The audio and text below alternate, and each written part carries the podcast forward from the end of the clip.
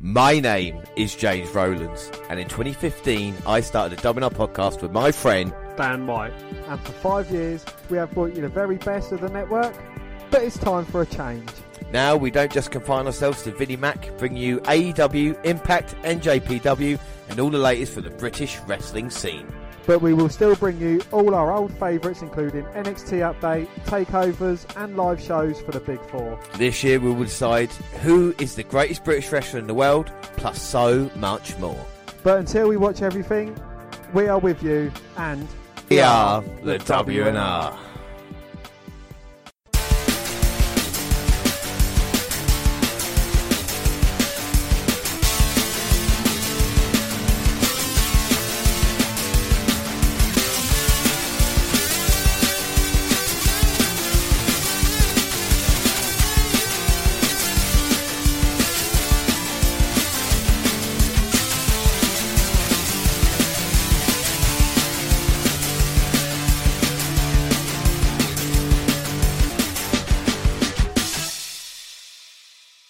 Yes, hello, I am James Rowlands, and as always, I'm joined by. Dan White. And today it's the WNR 288. It's NXT update. But before we do the alternate intro, and when two tribes go to war, a point is all that you can score.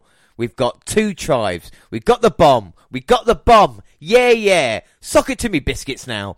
Are we living in a land where sex and horror are new gods? Yeah. When two tribes go to war, a point is all that you can score. Now, I've heard that song before. I have never known the uh, lyrics to that up until now. Biscuits, it's fine. And now the normal intro. The next four weeks on the WNR podcast are all about AEW and NXT. Today we have NXT update with five episodes of NXT. The next week AEW Double or Nothing pay per view. After that NXT update part two, Two. getting us bang up to date for NXT in your house. Yeah, well, we haven't had an update since before Mania, so there's a lot of catching up to do. Let's get to it. Let's start off with the 1st of April.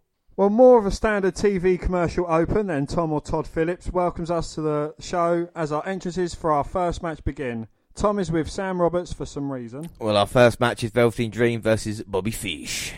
Well, Dream is wearing purple latex gloves and he keeps them on when the bell rings. Unsurprisingly, there are no other members of the Undisputed Era out with Fish. Well, a big clothesline puts Velveteen in the driver's seat early, but Bobby is able to pop over and grab a sleeper hold to change momentum. The former tag champ shoves him into the arcade, and after the second, we go to our first commercial. Phillips tells us that they've been brawling all around the arena while we are away. All we see is Bobby working the leg with things like the dragon screw leg whip. That continues for a while, then we hear a lot of Roberts Hill announce a shtick, then we get another set of ads. More Fish in control when we return. The Dream quickly ends it with a Dream Valley driver shortly after Snapmare gets him back in control. The Velveteen Dream defeats Bobby Fish.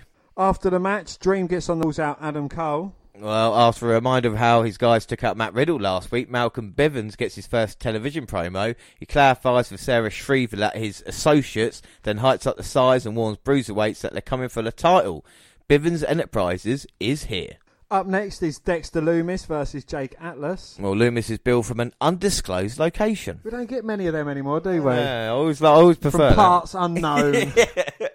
Truthful consequences.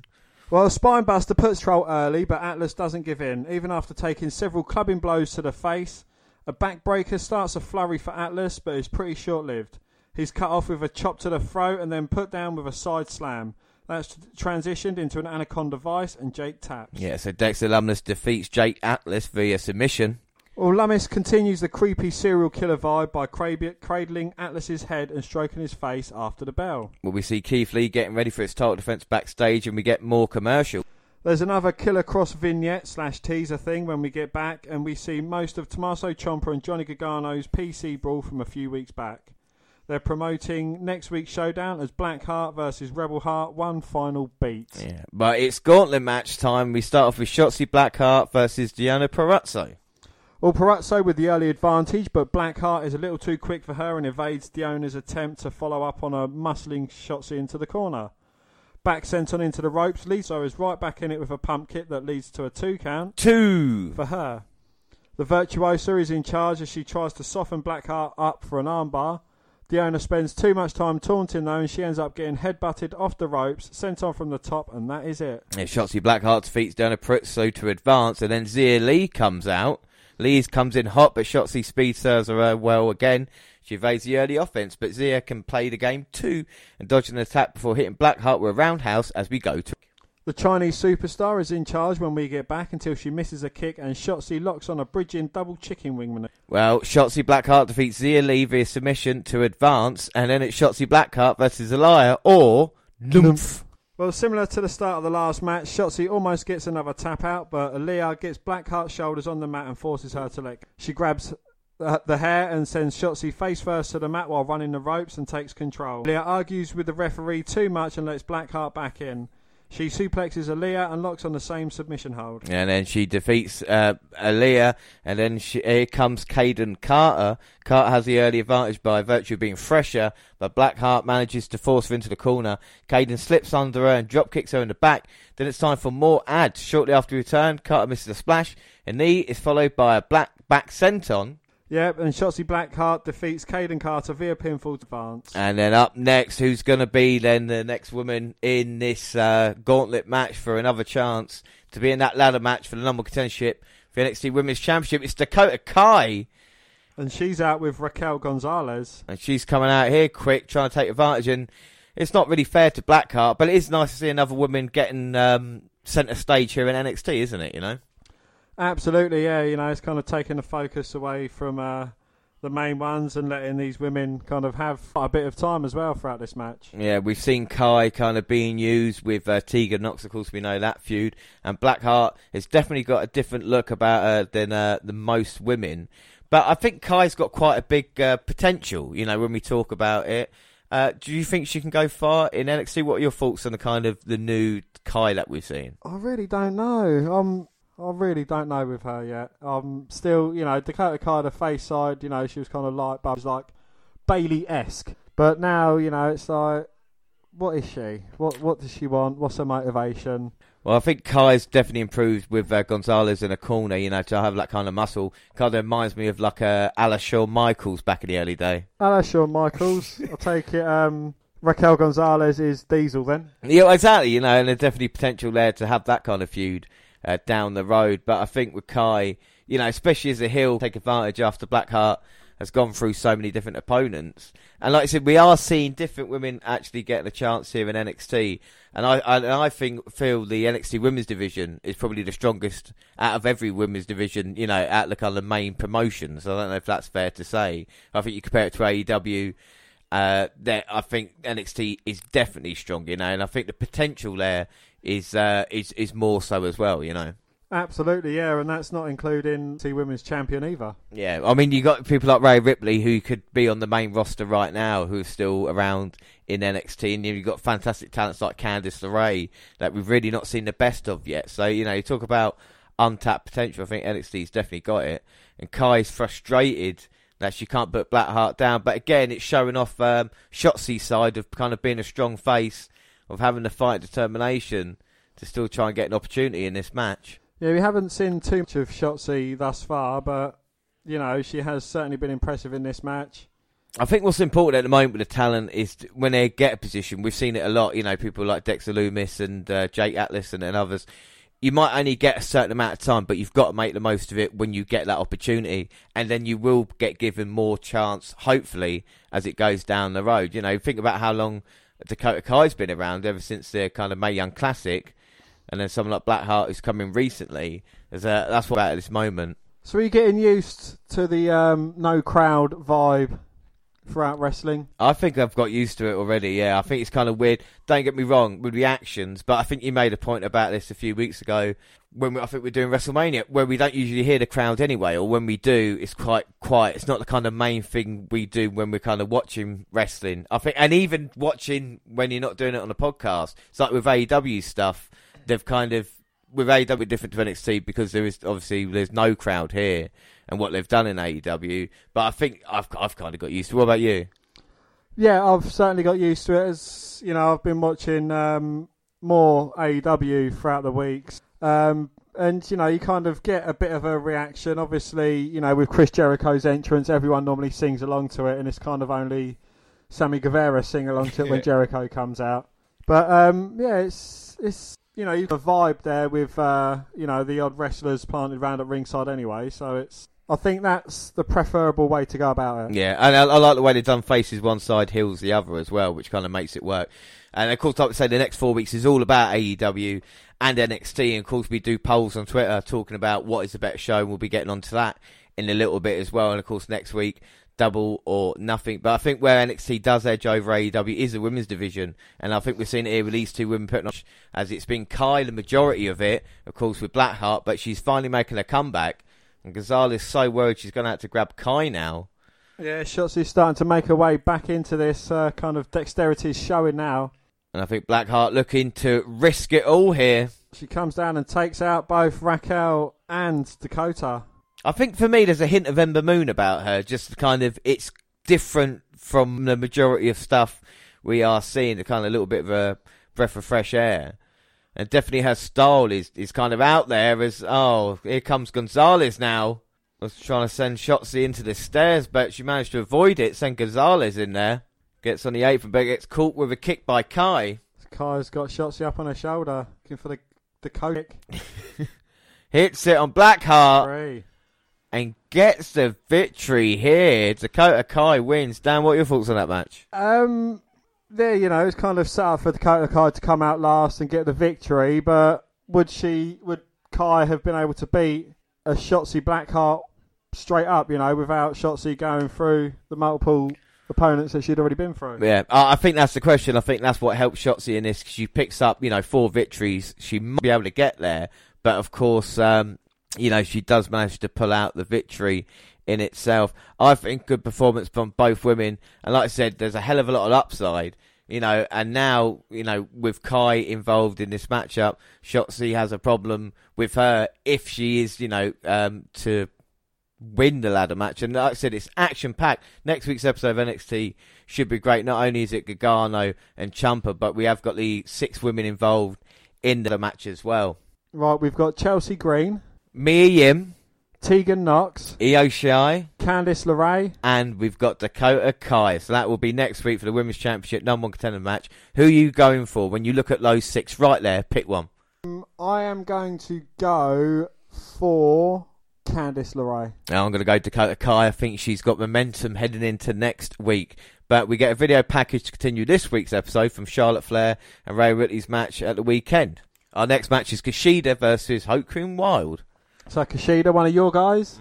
Well, Kushida gets the better of the early technical exchange, hits a float over neck bridge and gets two. Two. He went to a couple of corners and works him over, but he gets free on the third whip and drops drop kicks were right in the arm. They pause as they check on Wilde, which creates an opening that quickly closes thanks to a handspring, back elbow, and the armbar. Yeah, Kushida gets the win via submission, and then we get a tenth show of sportsmanship after the time splitter's arm is raised. We see Dominic Dijakovic getting ready. That match is next after some more ads. First, we get one more video package for the Gargano Ciampa next week. A completed graphic with all six competitors in next week's ladder match. Mackenzie Mitchell catches up with Wilde, who is frustrated by his loss. Then a van rolls up and some masked luchadors grab him and drive off. They're kidnapping Kushida's opponents. Well, up next is Keith Lee versus Dominic Dijakovic versus Damian Priest. Yeah, it's our main event, and we get standard spotlight intros for the title match, complete with snazzy graphics and stats. But the ring announcer isn't in the ring. They all land kicks at the bell, then know one another from the ropes as we get a break. It's just Double D and Priest in the ring when we return. Damien with the flatliner, which he follows with a mounted punches in the corner. Well, splash in the corner on Priest and the champ climbs. Damien hits him with some kicks while he's up there, but Keith fights off an insecurity for a moment. He eventually nails it, but Dijakovic swoops in. Both challengers fall into a cover on Lee. Both are up and head on the corner, but stop each other on the apron before they can climb. The champ recovers, double grizzly both. Lee tries to lift both men, but gets thrown back in the ring. Dijakovic fights off Priest, climbs, and hits a corkscrew moonsault off the top for two. Two. Priest gets his nightstick from under the ring. Dijakovic evades it at first, but while he's hitting Feast Your Eyes, Priest clips his leg with the nightstick. Lee pounces Priest to the floor, grabs Double D, Big Bang, Catastrophe. Yeah, Keith Lee retains his North American Championship in not a bad main event of NXT. We move on to our next episode on April 8th. We get a nice little hype video for one final beat, and then hey, it's Mauro. He's probably doing this remotely, but still nice to have the voice of NXT here for such a big night. Sounds like he's alone, and Ronaldo handles all the introductions for the opener. Yeah, so it is going to be for the ladder match, number one contendership. It's Tegan Nox versus Chelsea Green versus Io Shirai versus Candice LeRae versus Dakota Kai versus Mia Yim. Well, Robert Stone for his brand, and he's ringside. Raquel Gonzalez accompanies Kai. The takeover logo is displayed on the Tron at an empty Full Sail Live. Yeah, so this is should have been a takeover matchup, and it is a takeover level matchup we're seeing on NXT, and we got our picks as well. And um, I, I think the the dark horse in this one is Chelsea Green because we've not really seen much of her. We've seen her manager Robert Stone talking about Well, her. we've seen her kind of getting beaten. Yeah, she's You know, not. she lost her debut to a relative unknown, uh, well, to an enhancement talent.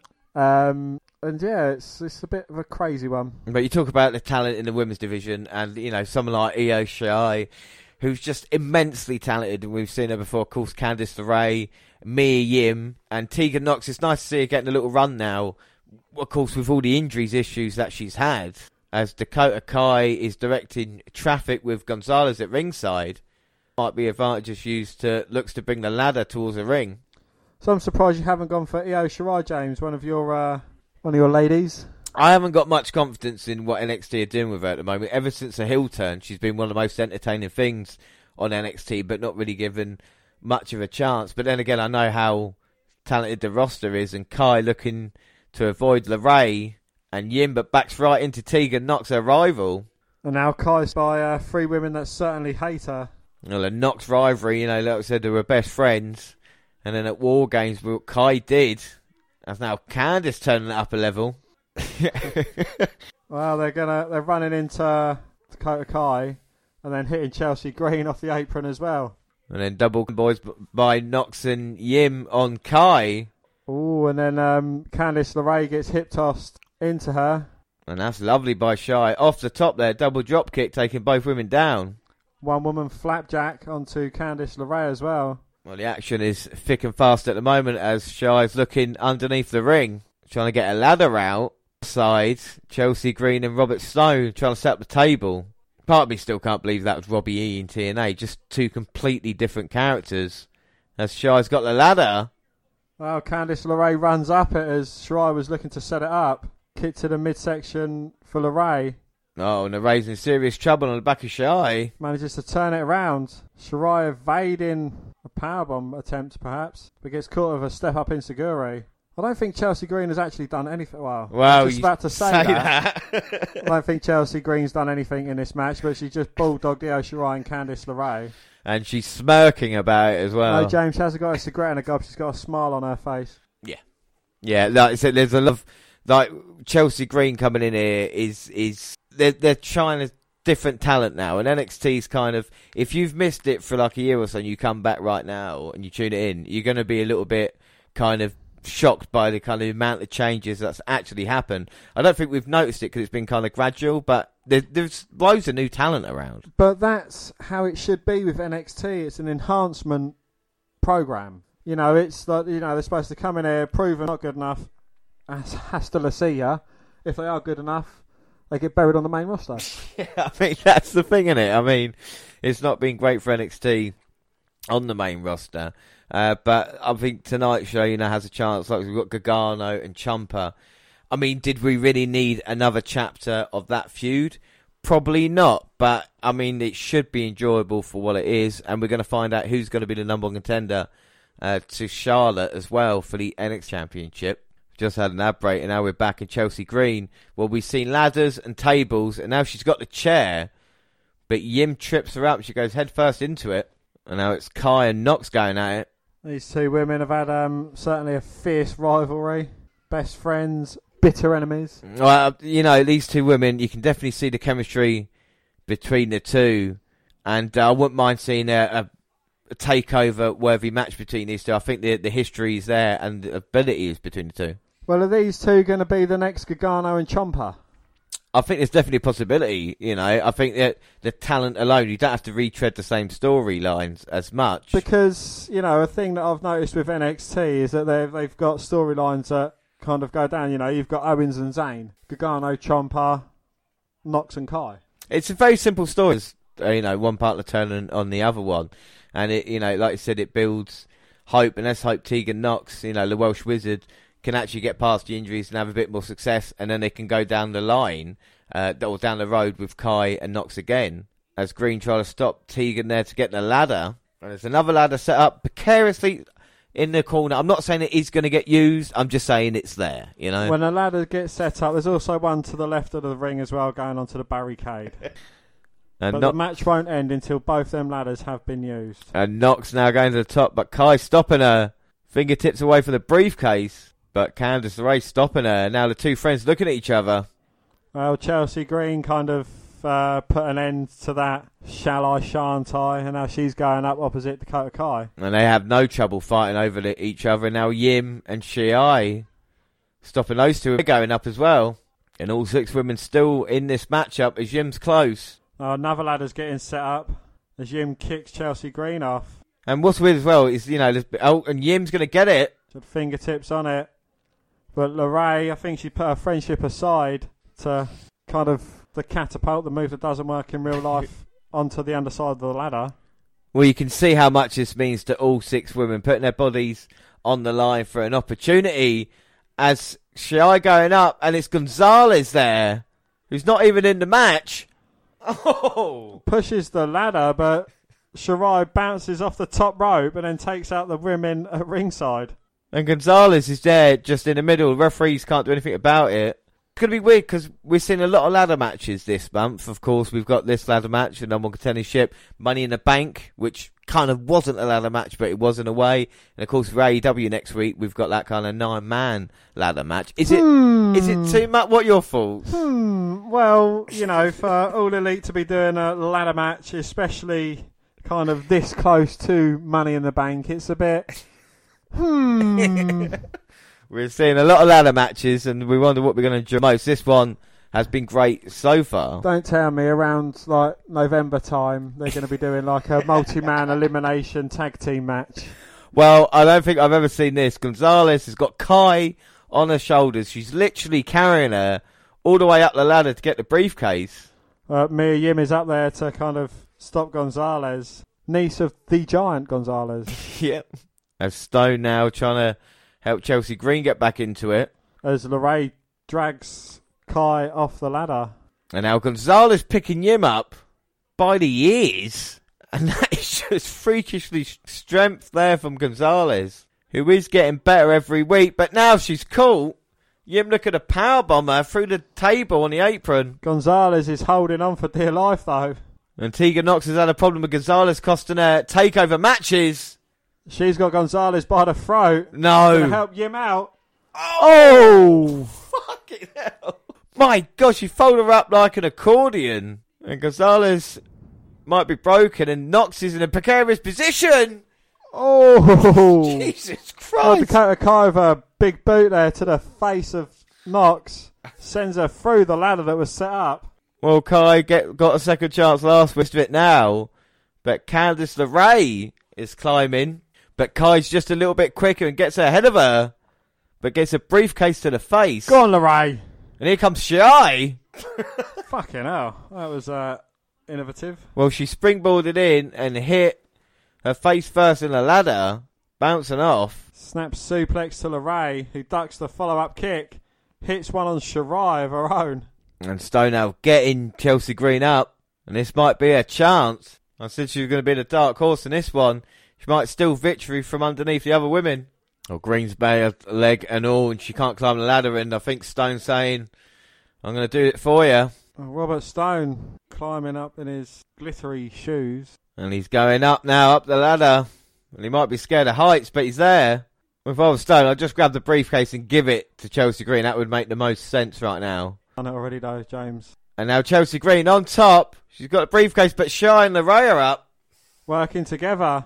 Oh, Green and Stone well, Stone sent went, into the ropes. went neck first, didn't he? And Chelsea's Green, bad leg and all. And our two women who definitely deserve an opportunity in Shy and LeRae. Two women that definitely hate each other as well. Well, these two, when we talk about issues in this match between women, and of course, like says Shy and LeRae, have definitely got it. It's Candice now getting closer. Fingertips on it, but Shy stopping her. Both women have everything they've got, battling atop the ladder, trying to get that opportunity to face Charlotte Flair. Well, I think Candice took Shy down, might have a chance. No, Shy back up by any means necessary, grabbing the eyes. Oh! And then sends LeRae back first into that ladder. And she just bounced off and hit the canvas, and now it's Shy's chance. No one else around. And there you have it. So the one time you don't go for your woman, James, she wins the NXT Women's Money in the Bank ladder match. Yeah, well, Io Shy is the number one contender now. What do you think of that match, Dan? It was good. You know, it was certainly different from the uh, other ladder matches we saw the previous week. Um, definitely enjoyable. And I think, yeah, you know, the right woman won. Yeah, I mean, I was impressed with all six women in this match. Chelsea Green, couple of bumps with the legs, I thought was really good. Uh, Gonzalez taking the power bomb through the table. Shy, of course, showing her ability in managing to spring off the top ropes as well. I think it showcased how good, like I said, the NXT Women's Division actually is. And I would say we had the right winner in this one as well with Io Shy. And what a match that will be against Charlotte Flair down the road. Well, up next, we see Imperium's attack on Finn Balor from Team Up. The Prince will address Walter's group and his future plans after the break. After said break, we see Finn's trip to NXT UK, where he dealt with the champ's three lackeys and dodged the ring general before facing Alexander Wolf later in the show.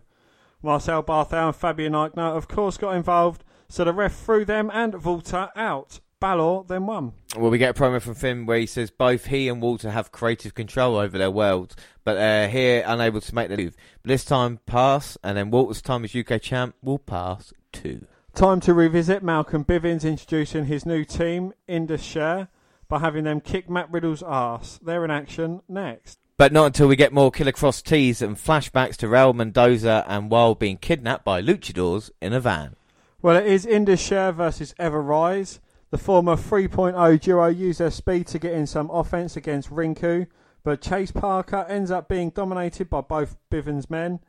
Sav Saruv Saurav comes in for a backbreaker slash leg drop combo finisher. Yeah, so we got to get Sher defeating Ever Rise. Well, Adam Cole cuts a pre-tape promo from poolside. He claps a Velveteen Dream, beating Roderick Strong, but the NXT champ says lightning won't strike twice. Dream isn't worthy of a shot at him, but if he's unlucky, one day Cole will wake up and decide to end an experience or shatter a spotlight, and that is undisputed. They tell us the main event is next, and then they tell us highlights of Rhea Ripley and Charlotte Flair at WrestleMania is first. After a break, we're reminded of the Cruiserweight title tournament and informed it will start next week. Then a heavily produced video package on Sunday night's main card opener. Yeah, uh, before we go on, we talk about cruiserweights. Of course, with NXT UK kind of being shut down at the moment, and all the European and British wrestlers stuck at home. Jordan Devlin, uh, his cruiserweight championship, he's it's been put up on the line. Basically, as an interim champion. We've seen this before on like UFC and stuff like this. It's going to be two uh, round robins. It's going to be interesting to see uh, what happens here. And like I said, even with Walter and Finn Balor as a match we want to see, we're just going to have to wait a little bit as well for that. But we see an interview with Flair from the match, and she says Rhea made the same mistake everyone does, thinking the title makes the wrestler. But she makes the title. Rhea was alright, but she did what everyone in this company does. Bow down to the Queen. Woo!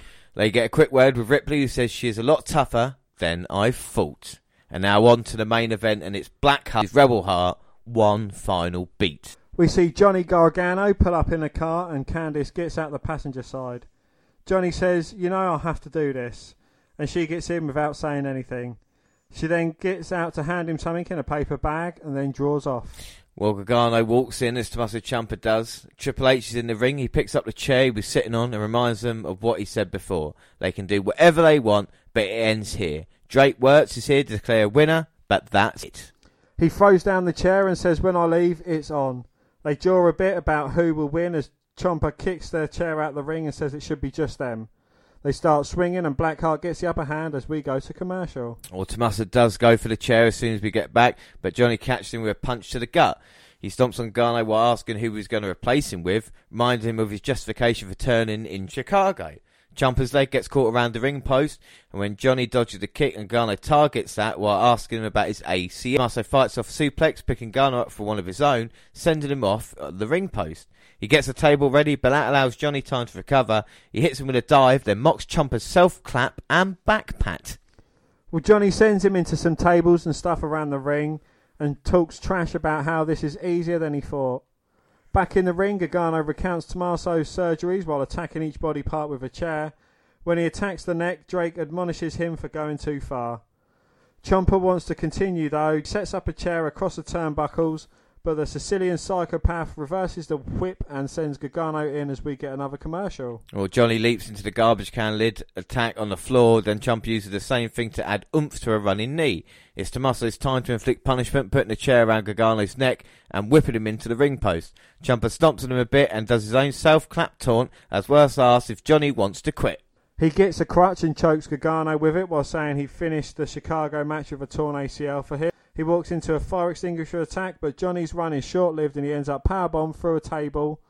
After a quick ball brawl, Ciampa clears out his eye and gets some wire cutters. Well, saying it has to end in a ring, he starts cutting the ropes that keep the apron on and the mat over the wooden boards. Drake tries to reason with him, but Ciampa ignores him. He agrees that he doesn't need to do this, and he wants to. He's liberalised and he needs to prove it's all a charade. He's got the mat up and proceeds to go punch Johnny. Gargano punched Johnny. Gargano stumbles outside where he shoves a wheeled crate into Ciampa and starts throwing him off a trailer. More punches and the crate again, but Tommaso evades, rolling under the trailer. Ciampa climbs on top of the truck and taunts Johnny to follow him. He eventually does, and we get some cool camera angles from above here. They brawl, then Gargano lands a super kick that Tommaso responds with a front kick. Back and forth while Wuertz tries to convince them to get down and go back inside so they can end in the ring. Johnny with a callback super kick, but Ciampa fights back. They're both down, and it's commercial time again. And it, where the fight is continuing, and it's been very similar to the kind of Edge Randy Orton last man standing match. I don't know if that's a good thing or not because this has been going on. This is probably the majority of the second hour of NXT. The match is definitely worth it, Dan, isn't it? But what do you think of these kind of cinematic type of matches? Um, I don't know. It's it's kind of a thing. I don't know if they're going to actually stick to it once Nick is kind of over, or if it's going to be a thing going on from the, you know, for the future. It's certainly um, a different aspect of looking at wrestling. Without a doubt, and I think if any two men can actually tell a story in that way, it is Gargano Ciampa, who, like you said, have probably had the best told story in NXT, haven't they? You know. Absolutely, yeah, I'd say that without doubt. I mean, you look at all the history. I mean, what has been your favourite moments of Gargano and Ciampa as this comes to an end? I just think the story. It's been, you know, it's it's been a long running thing in the background of NXT, and you know, and it's kind of not focused on the title as well, which makes it even more personal between these two guys. Yeah, I like to say we we had DIY and of course the Johnny Gargano award for most punishment taken in the match, and what a tag team that was. And then of course we've had the wars on Takeover. Our match of the year was Gargano and Ciampa in a street fight. But has it peaked now? Should they have, have left it alone? I think you know this one final beat should put an end to it, and then you know they can both move on, move up, or move out. What would you want to see happening to Gargano and Ciampa next? Um, oh, I don't know. I'd like to see him go to the main roster, but on different shows. Well, I don't. Ciampa has said that he doesn't want to go up to the main roster, but I don't know how much he's just saying that. He has been on Raw and SmackDown before. Uh, but I think Gargano definitely deserves a chance for Raw and SmackDown. Maybe if Ciampa wants to stay in NXT, he can be the kind of not the Kassius Ohno type role. You knew people have to go through him if they want to prove themselves on NXT. As Gargano now's got Ciampa up on the top and looking to put him through. Of course, the ring boards are exposed. We've seen that in one of their matches before as well. It looks like Ciampa now going to put Gargano down.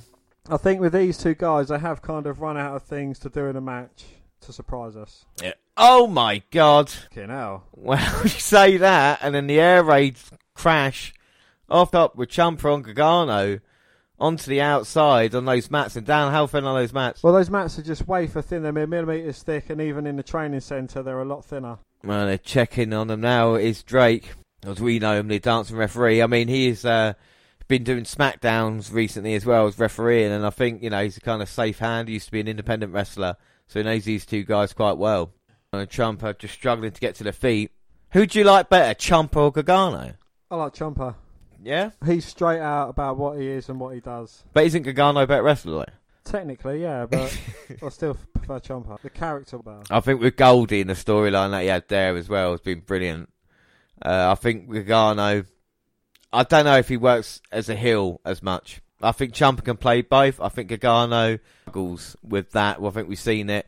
He works better as a babyface. But then again, the story they told when Gargano had to kind of turn to the dark side to become North American champion, you know, he became a bit more successful after that.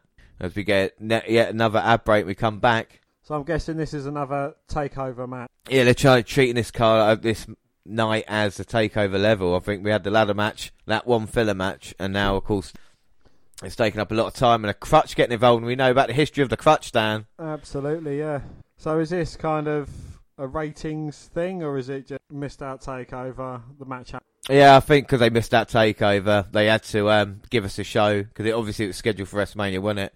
And uh, they couldn't do it the way they wanted, so they kind of splitting it up and giving us matches. And I think this show kind of feels the most of them all as a crutch looking to get involved. And of course, the history with that, with the injuries to uh, Ciampa, uh, man, you know, being missed out with the leg and then the crutch coming back to be used as the weapon in their matches is a, a historical point here. I mean, Easter eggs are involved. As Gargano, they're looking for the Gargano escape using a crutch and trying to put an end to this match and a feud. Well, manages to get a trash can lid and just wails away at Gargano with it.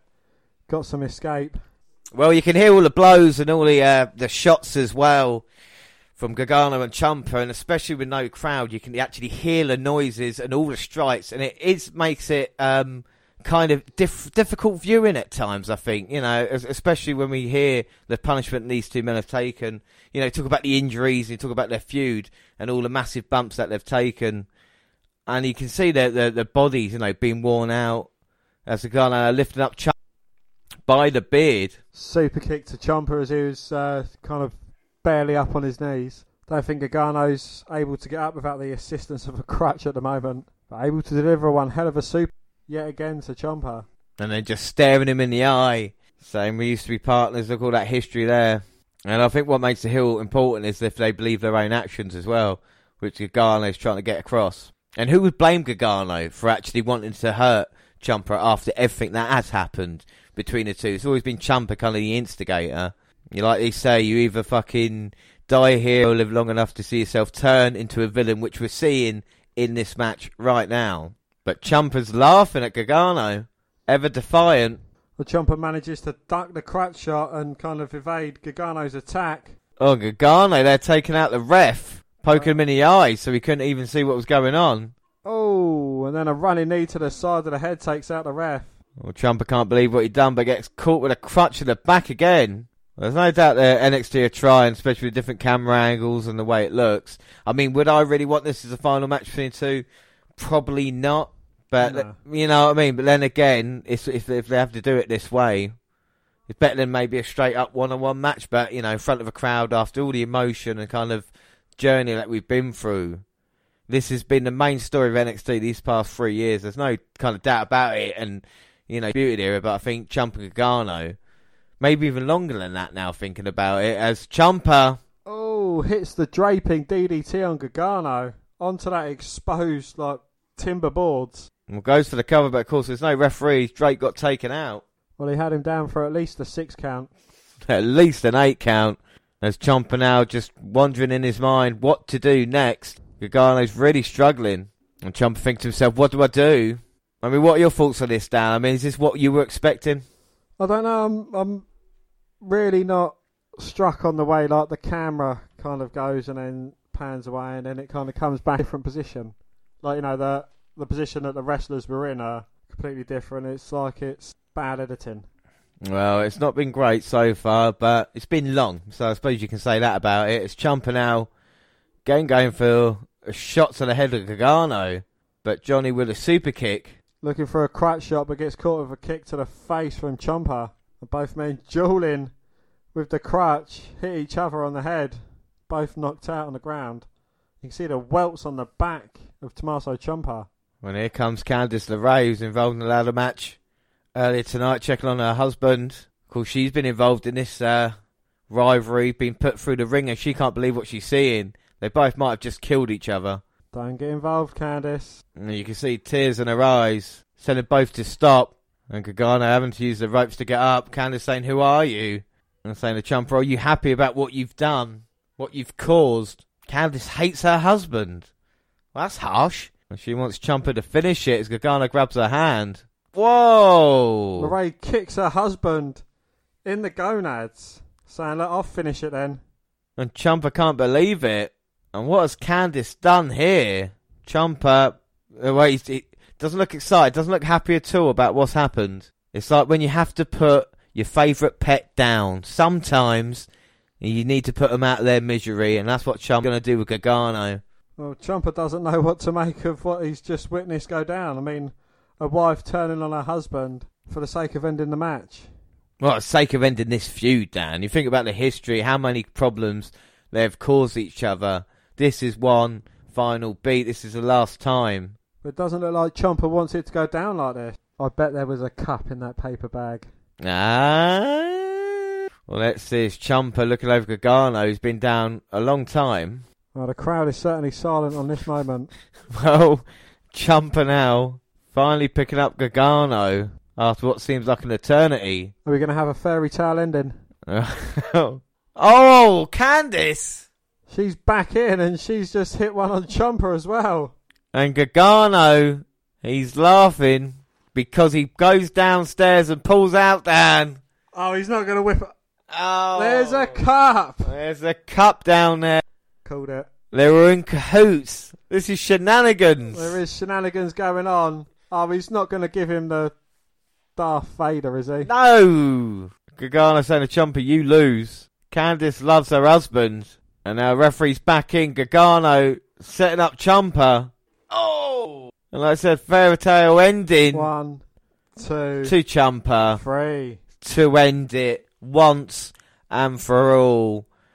Gargano wins with thanks to LeRae. Dan, what are your thoughts on the match, the moment, and the history? Um, well, you know, the match, it was very long, but I think, you know, in this kind of feud, and, you know, a match that was intended for a takeover of brilliant, you know, to kind of put this rivalry to bed, question mark. You know, it's it's kind of taken drastic ups and downs between these two guys, you know, and it seems like Johnny's finally embraced the dark side and, you know, being in cahoots with his wife finally put Tommaso Ciampa to bed. Yeah, I mean, Candice has embraced the dark side as well. Like I said, I never thought I'd see the day these two.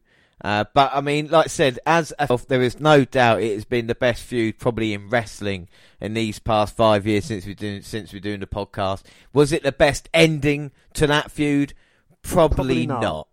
But again, you can't expect everything from it. It wasn't a bad match, but it was more Edge Orton at Mania than AJ Undertaker. I think that would be fair to say. But still enjoyable. A great episode of NXT as well. Absolutely, yeah. Certainly a treat for the fans. Gargano and LeRae get in their car and drive off and leave Ciampa all alone. So our next episode, 15th of April. We hear Mauro Ranallo's voice on the highlights from last week, then Tom or Todd Phillips welcomes us to this week's show. He'll call the episode with Byron Saxton. Our first match is Finn Balor versus Fabian Aichner. Barthel is here with his Imperium partner. Aichner tells Finn that if he wants Walter, he has to go through him first. They lock up and get started with map based work. The Italian powers Balor into the corner with a throw and a distraction by Barthel the advantage. But Finn comes back with a pop over and drop kick. The Prince controls the action and side kicks Fabian into barricade as we go to a break. Well, we're back. Sling Blade, but another distraction puts Finn in trouble. Barthel attacks on the floor while the referee deals with Aichner in the ring. Balor dodges with Fabian tries to knee him in the steel steps again. Sling Blade on the floor to Marcel. Shotgun drop kick through the barricade. Aichner attacks and goes for a moonsault off the top, but Finn evades. Coup de grace and 1916 follow. So Finn, Fabian Aichner. The Prince delivers a warning to Walter via the camera. We see Velveteen Dream lounging backstage as he awaits NXT champ Adam Cole, but the women's champ will also be speaking with us tonight. But first, more commercials. Well, after those, we get highlights from Dakota Kai's win over Tegan Nox in Portland because tonight Nox faced Kai's heater Raquel Gonzalez. Charlotte Flair's speech is a pre recorded sit down where she puts over Rhea Ripley as the future. but she says her make her the first woman to dominate three eras, as she beat the stars of the past like Nikki Bella and Trish Stratus.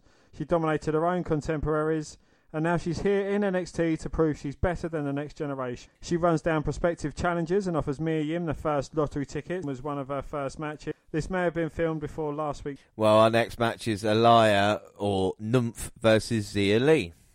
Well, Li angrily attacks at the bell and hits a pump kick, trying to calm Xia down. Aliyah works the heat from there, but Li powers out of a headlock and throws Aliyah.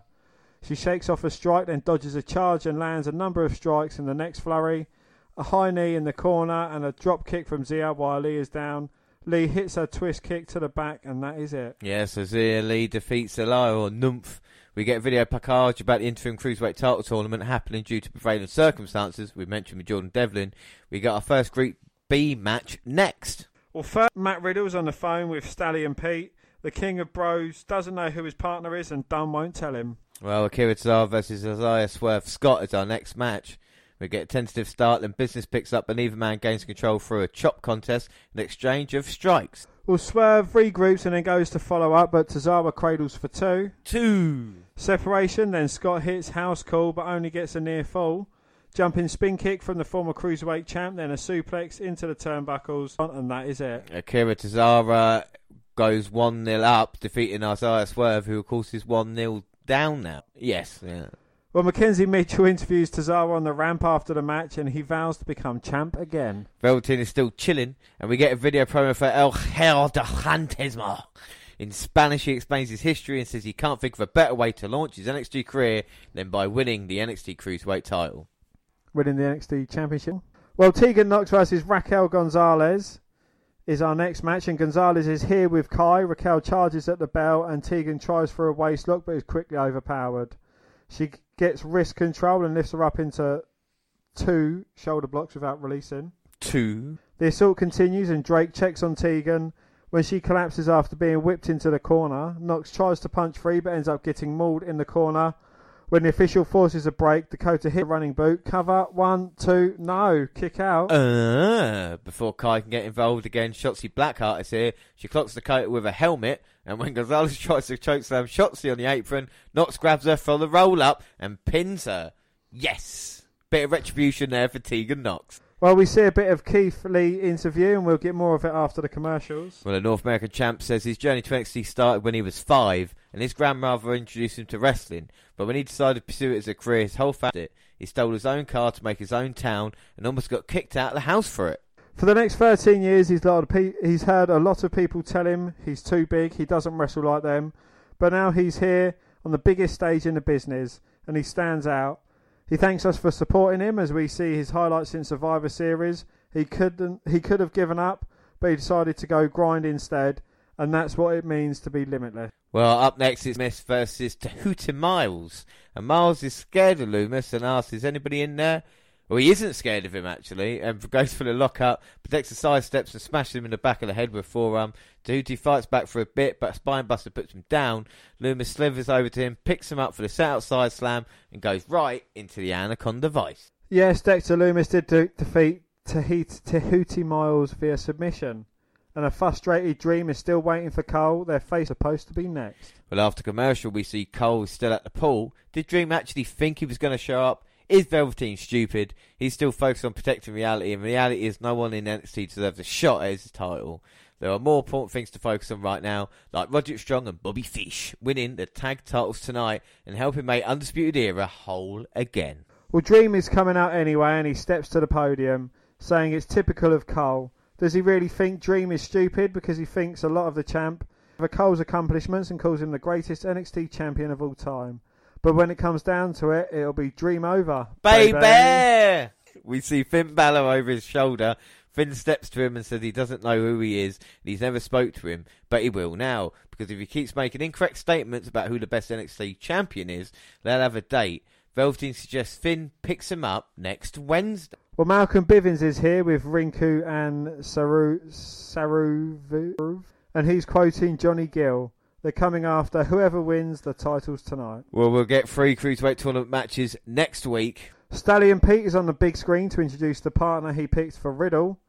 Timothy Thatcher. Yeah, so we've had problems, like we say, with the UK talent, the European talent, and Dunne can't defend the NXT Championship, so they have picked Timothy Thatcher uh, to team up with Matt Riddle. I mean, it's an awful situation, isn't it, Dan? It is indeed. Especially when we talk about the plans they maybe have for Pete Dunne, and now it's probably been put by the wayside. But back to the match, and Fish and oh sorry, Fish and Riddle start, and Matt gets the best of the technical showdown. So Bobby heads up to the ramp. Roddy huddles with him as we go to a commercial. Thatcher gets the tag shortly after we return, and quickly tosses Strong to the match and starts going for the holds. Riddle talks Thatcher through the step up senton spot, and Timothy does his best Pete Dunne shrug after it connects. Fish, fish goes back to the apron, so there's no one there when Riddle goes for a tag. Matt's turn to sell, but Undisputed's role is slowed when Dexter Lumis gets spotlighted in a distant corner of the room. He's just staring at the ring while we get more ads. Well, Riddle is still taking a beating when we return. So the question is, can Timothy Thatcher and Matt Riddle actually get the job done here against Undisputed Era. Uh, Timothy Thatcher's had a weird, uh, in- interesting career on the independent scene. If anybody's never heard of him, he used to team up with uh, Walter alongside uh, the kind of group that was Imperium before it was Imperium, if you know what I mean, on the independent scene. So it's a bit of a surprise to see him like this, but it's Pete Dunne's choice, and I'm sure Pete Dunne, sent at home, is, will do right for his team. What are your thoughts on it? So if Timothy and Matt Riddle win the match, does Timothy become tag team champion? Yes, that's basically Pete Dunn is now no longer part of this. Like, I mean, he's he's still friends with him, I guess, but I think it's a bit unfair on Pete Dunne. But then again, we've seen it with Sami Zayn in the Connaught Championship, haven't we? And and and other things, the Cruiserweight Championship tournament as well. Uh, it's interesting times, but the problem is with the Matt Riddle storyline now is it's taken the most interesting aspect out of it. Yeah. you know, like I was looking forward to seeing Dunne actually having a bit of a run, and now at the moment in time, will the spot go to Thatcher? Will it be about Matt Riddle? Well, let's see what Thatcher can um, bring if Riddle can ever get over to him and get the tag. Just inches away. No, he gets stopped short by Roddy Strong. But now Matt Riddle can finally get the tag, and Thatcher comes in, a running belly to belly suplex, bounces off the ropes and hits one on Bob. Well, There's no Kyle O'Reilly because of the injury, so we're seeing Strong and Fish te- teaming up. Maybe for you know, not the uh, Well, no, it was Strong and O'Reilly theme, teaming up, wasn't it? yeah, not most common of teams. So uh, we'll see how these two get on. But Thatcher looking well. That clubbing blows to the back of Roddy Strong.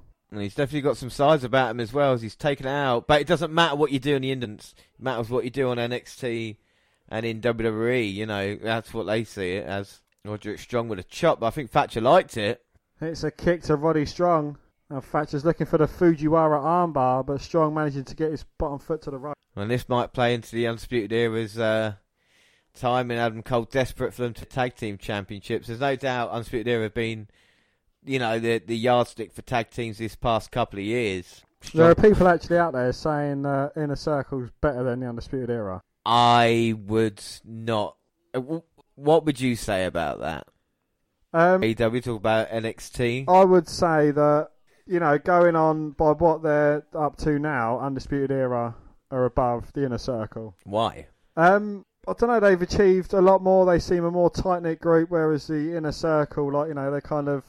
It's basically Chris Jericho and chums. Yeah, but I mean, at the moment it's Adam Cole with the NXT title, isn't it? He's yeah, he's but holding on to. you know. Roddy Strong, you know, in his own right, he's championship. Bobby Fish and handsome Kyle O'Reilly, they've been tag team champions. They've kind of, you know, I've gotten to enjoy what Kyle O'Reilly especially brings to the Undisputed Era. You know, he's his own thing. You've got Roddy Strong, who's his own kind of person as well. It's just Bobby Fish is kind of the only letdown of the group. Yeah, but he has suffered injuries, I suppose. But he's looking to get tag gold here tonight, looking to put away Thatcher. But Riddle comes, but only to stop the onslaught for a second because Strong is still going. Roderick, I mean, Roderick's still going strong, and Thatcher now. The Fujiwara armbar. My God, and he tapped out quickly. And how dangerous a move, and uh, not a bad match. And Thatcher's been in a few wars, as you can see by the look on his face. Matt Riddle's got the gold. And there you go, NXT champion. What are your thoughts on Thatcher in the match, Dan? Um, I thought he was very impressive. Certainly brings a different style to it. I'd like to see him in a more technical style match, though, to see what he can actually deliver. Yeah, him against Kyle O'Reilly, I think, would be quite enjoyable in NXT. Uh, there's a few people, and Riddle's storyline continues with um, Thatcher in a tag team gold, and let's hope Pete Dunne can come back sooner rather than later. Again, another new face here on NXT. Without a doubt. Looks like it's it for NXT, but oh wait a minute, it's Ciampa. He's backstage on the camera. He said he's done with Johnny, done with everything, done with Candice. Well, Ciampa saying that Gargano won fair play to him. That's nice of him, isn't it? Absolutely, yeah. I think fair play, Ciampa. This ends, but oh wait a minute. Who's that? Well, Ciampa's just got attacked.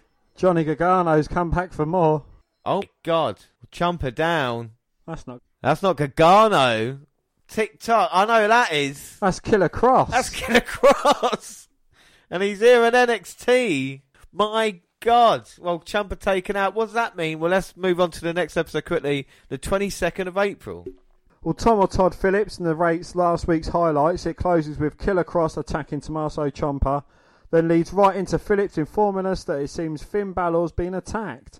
He isn't in the building tonight and will not face Velveteen Dream. Oh my god, well, Dream heads down to the ring and repeats new levels, new devils several times. He starts to address Finn, and here comes the NXT champ. Adam Cole says everyone assumed whoever won Finn versus Velveteen would be the new number one contender, and he sees what he didn't take out Balor, but Undisputed Era will take out Dream. Bobby Fish and Roderick Strong attack Velveteen from behind while he's focused on Cole on the ramp. Well, he's taken a 3 on 1 beating, and here comes Keith Lee. The North America champ fights off Strong and Fish, then pounces Cole into them. He checks on Dream as the era angrily backs up the ramp. Time for a match though, and it's Tegan Nox and Shotzi Blackheart versus Dakota Kai and Raquel Gonzalez. I've been liking the way NXT have been kind of building this. Even though it's a secondary kind of feud, it's still making sense and being featured. Nox tries to roll up Gonzalez at the jump. Shotzi with a bling big tag when Tegan gets whipped into the ropes and starts or stays away from the larger woman, who backs into the corner and tags Kai. She continues her momentum, sending Dakota into the ropes and hitting her with a senton and another tag. Well, Raquel misses a charge and takes a European uppercut. Upper what? And a kick to go down to one knee. Tegan climbs, but Dakota distracts her enough. Dakota Kai and Raquel Gonzalez defeat Shotzi Blackheart and T. We've got a new main event. It's Dream and Lee versus Cole and Strong. And we get reminded that Drake Maverick was released. His match will be next after a word from our sponsors. Yeah, I was devastated about Drake Maverick's release. Uh, we both were, and of course, you know, we posted about it on Twitter. Uh, it, it's a horrible times, really, but let's hope, you know, Drake Maverick can make the most of his last opportunity. After the break, Jake Atlas gets a video package. He's here to break barriers and win the title to show people who look up to him what's possible. Well, we go in to see Drake Maverick versus Jake Atlas, and Atlas with an early power advantage, takedown and a clinch from behind. But Maverick powers up, he carries Atlas to the corner and sends him headfirst into a turnbuckle. Then evades another charge to send Jake shoulder first into the post. He ends a flurry with a drop kick off the second rope right into the tequila sunrise. Well, Atlas gets to the ropes and heads outside, but gets flattened by a dive. Drake throws him in, elbow off the top. One, two, no, kick out. Uh, Tries for a cut off the ropes, but Atlas throws him off and nails a super kick. Jake heads up top, but Maverick catches up. He goes for a super runner, but Jake holds on. He cartwheels on the top rope and hits a DDT while falling to the mat. yes, that put Jake. That puts Jake Atlas 1 0 up after he defeated Drake Maverick, who's 1 0 down, believe would- it or not. That makes sense, that would. Uh, Mackenzie Mitchell interviews Jake at the podium. He said he's on top of the world, looking down on creation, then shouts out Drake as he helped to the back. Atlas, he was rooting for him, but the world will know his story. One down, two to go. Two to go. We start to get the video package for Keith Lee we saw last week, but it's cut off by Damien Priest, who doesn't give a damn about Lee or where he came from.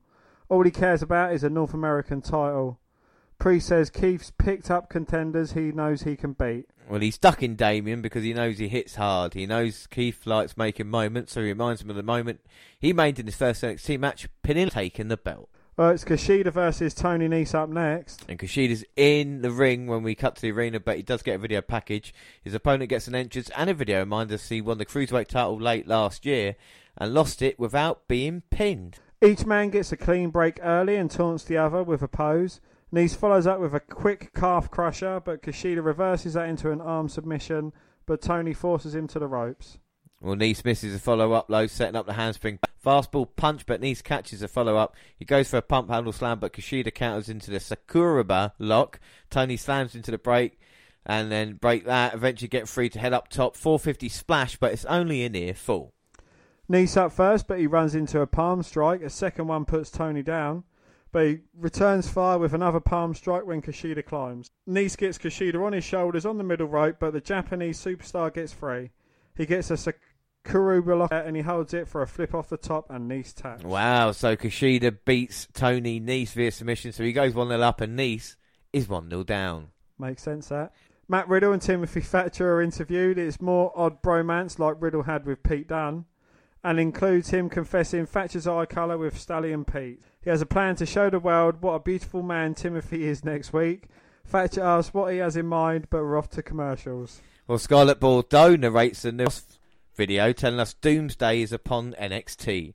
Tomato Phillips and Byron Saxton transition out to Johnny Gargano and Candice LeRae. We're at their place, which is candlelit. Johnny is talking about how great a day it was when Candice became Mrs. Wrestling. But he was lucky enough to have multiple fairy tale endings in his life. He runs down his NXT accomplishments and talk about how no one believed he could beat Ciampa. Candice, now with purplish hair, brings in We Did. The cap he wore to beat Tommaso Ciampa in Underglass. On... Yeah, you wouldn't really want that on the table whilst you're eating, would you? Really? I mean, unless you know Candice likes that. He rants about what's wrong with NXT and how it's a place that rewards horrible people and punishes good ones. Candice cuts in and says that just NXT. She's been unappreciated since she got here, and she served as a mother of the locker room, but she needed them. They weren't there. Happened over and over, which is the definition of insanity. But insanity gave her clarity. She's done eating second. Johnny says they can only trust each other and says they're going to tear down NXT and rebuild it. They'll be first married couple to reign over the brand as men and women's champ. Well, Io Shirai gets a video package for her upcoming title shot of Charlotte Flair. She bows down to no one. Time for more commercial. Mackenzie Mitchell catches up with teary-eyed Drake Maverick outside somewhere. He says Jake Atlas is great. Every upper, every other athlete in a tournament is fighting their opponent, his opponent and himself. Maybe everyone was right about him. Oh, Drake. Fucking breaks our heart. Mia Yim versus Jessi Kamea is next, and Kamea's ditched her nerdy girl gimmick and now dressed in all black and fishnet tights. Showy evades early for Jessie, but Yim shows off right back at her. Things are even, but she lands a kick after a standing switch and goes to a ground and pound. Step up, twist and elbow for two. Two. As the announcers compared Jessie's volleyball background to Charlotte, Flair called out Mia last week. Nice connection. The comeback starts with a net breaker, goes into STO, and ends with a protect your neck. Yes, Mia Yim did defeat Jessie coming out via pinfall. And the Queen is here. She's in street clothes and has a women's title and a mic.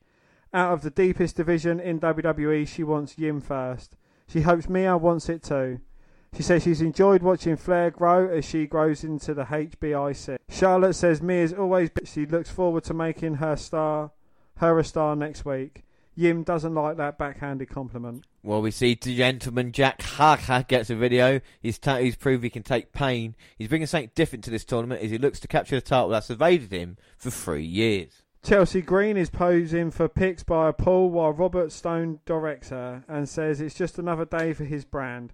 She swims over and joins in for some lounging as they run down the other women in the division and he over as a future champ. All right, so our next match then is going to be the Cruiserweight title tournament. It's Gentleman Jack Gallagher versus El Hijo de File de Fantasma. That's how you actually pronounce it as Uh, well. and it's yes. his debut match. It's his debut match, and we're going to see it. But we talk about changes. Jack Gallagher.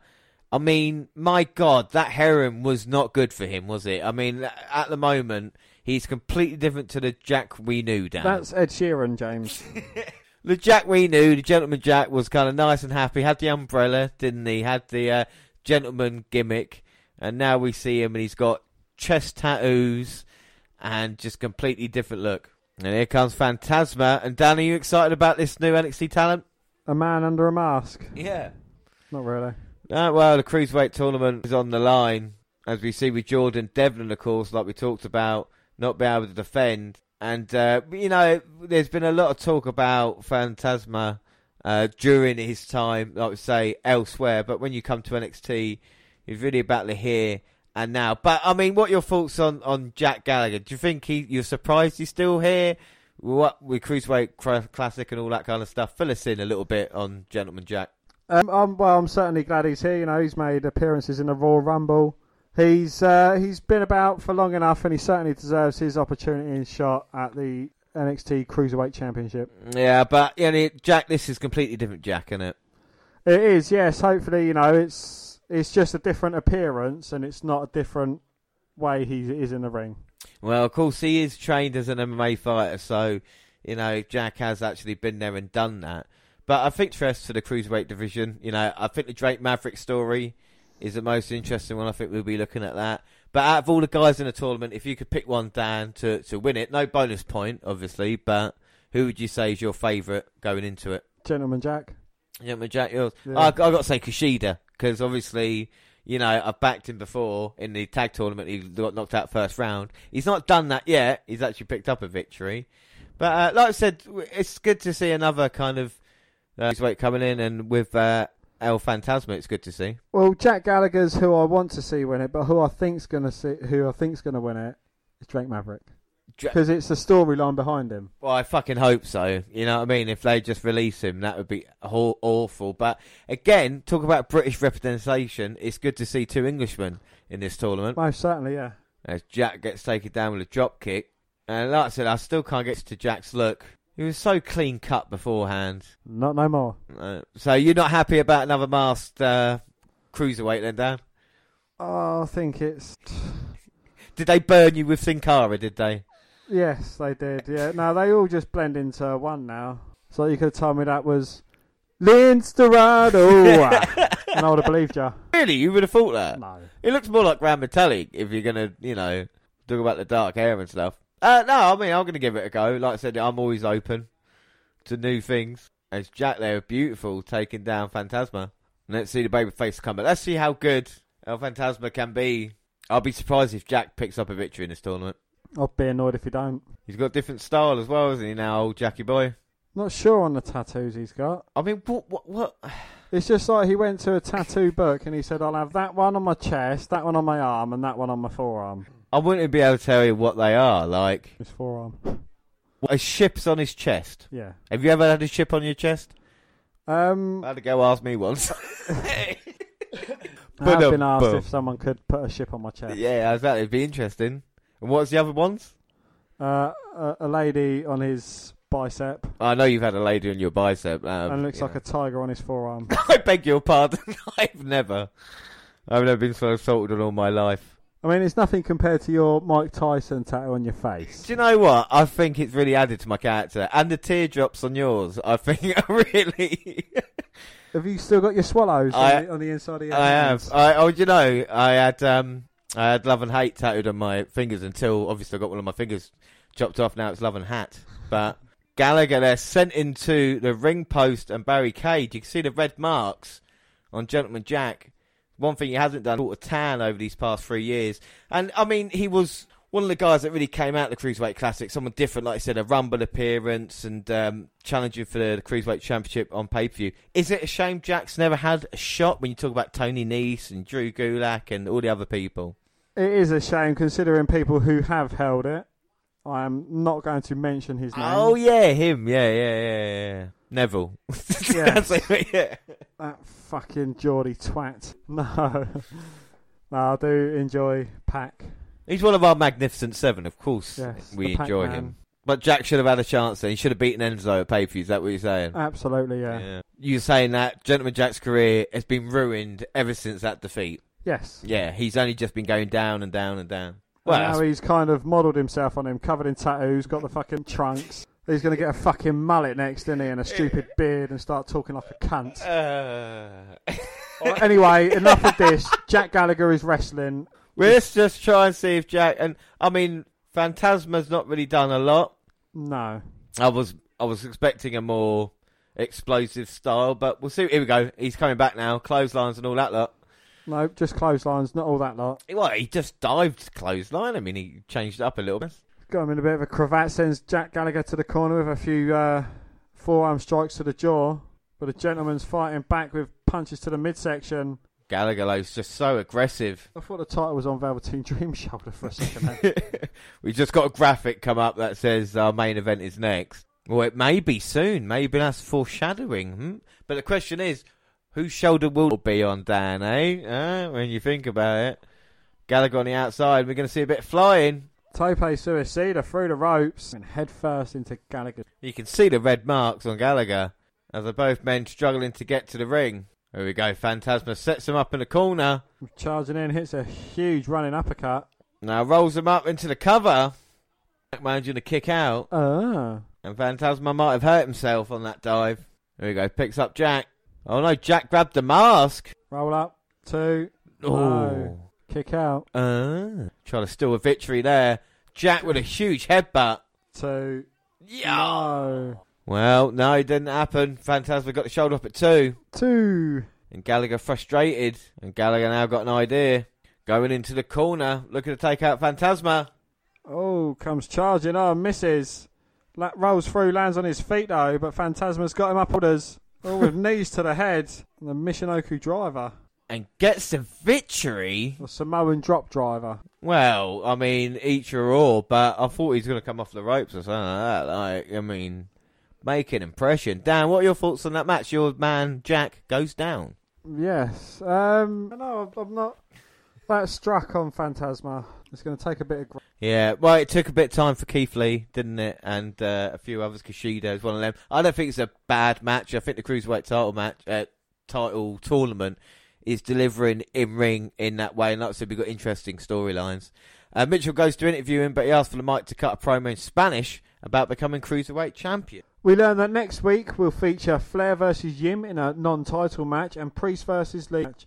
We see Fantasma talking to the camera and loading up his truck outside. When the van kidnappers roll up, he fights them off and they speed away. Bloody van kidnappers. They're fucking terrorising NXT at this moment in time. Our main event, Velveteen Dream and Keith Lee versus the Undisputed Era, Adam Cole and Roderick Strong. Bobby Fish is out with the era, but the Hills attack at the bell. Their advantage doesn't last for long, for even a second. The referee throws Fish out when he grabs Dream's ankle, but while that's going on, Damien Priest shows up to hit Keith Lee in the throat with his nightstick a few times. He can't breathe, and Velveteen calls for the refs, who swam in to check on him. Swarm in. That happens as we get our fir- last ad break. I mean, I'm sorry, I'm just laughing at the fact that when you said uh, Damien Priest's nightstick, I just weren't sure. Big Bossman. well, no, I just he's got his hand on his nightstick, or if we would call it in England, he would have his hand on his truncheon. We learn Dream assisted the match continue. He's taken a two on one beating when we return.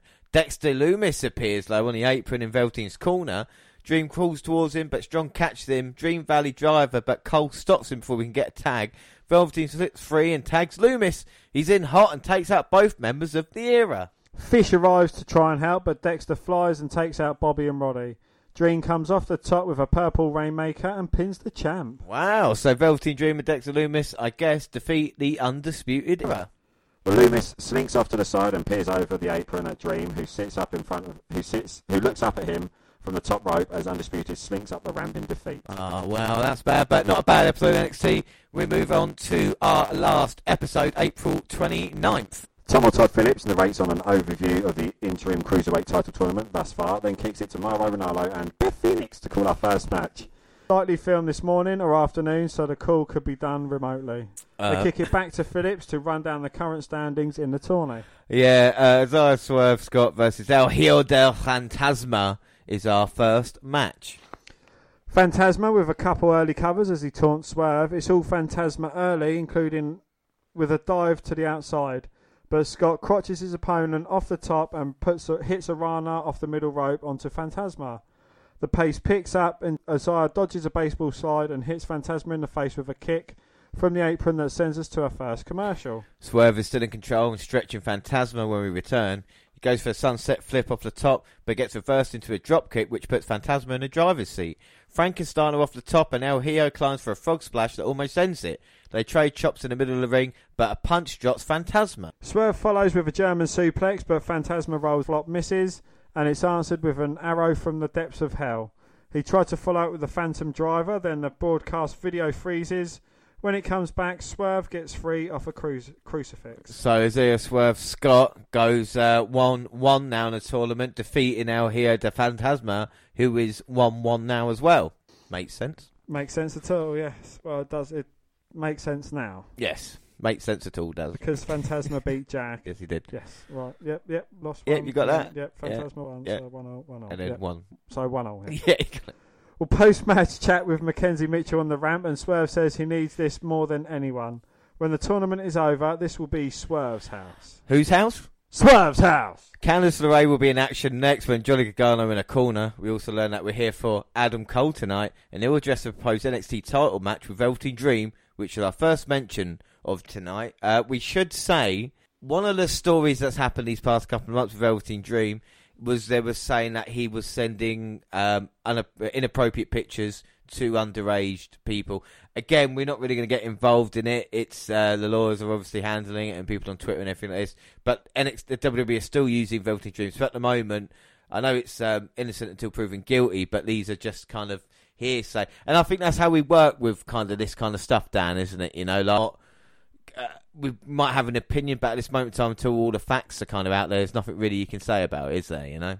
No, indeed, yes. It's um, you know, we're not going to say you're guilty until proven innocent. You know, you're innocent until proven guilty. Yeah, I mean, it's just you know, it's it's it's, it's happened. So you know, uh, we see Dominic Dijakovic walking around outside somewhere earlier today. He's talking about Johnny Gargano and how he's turned on the people who made him.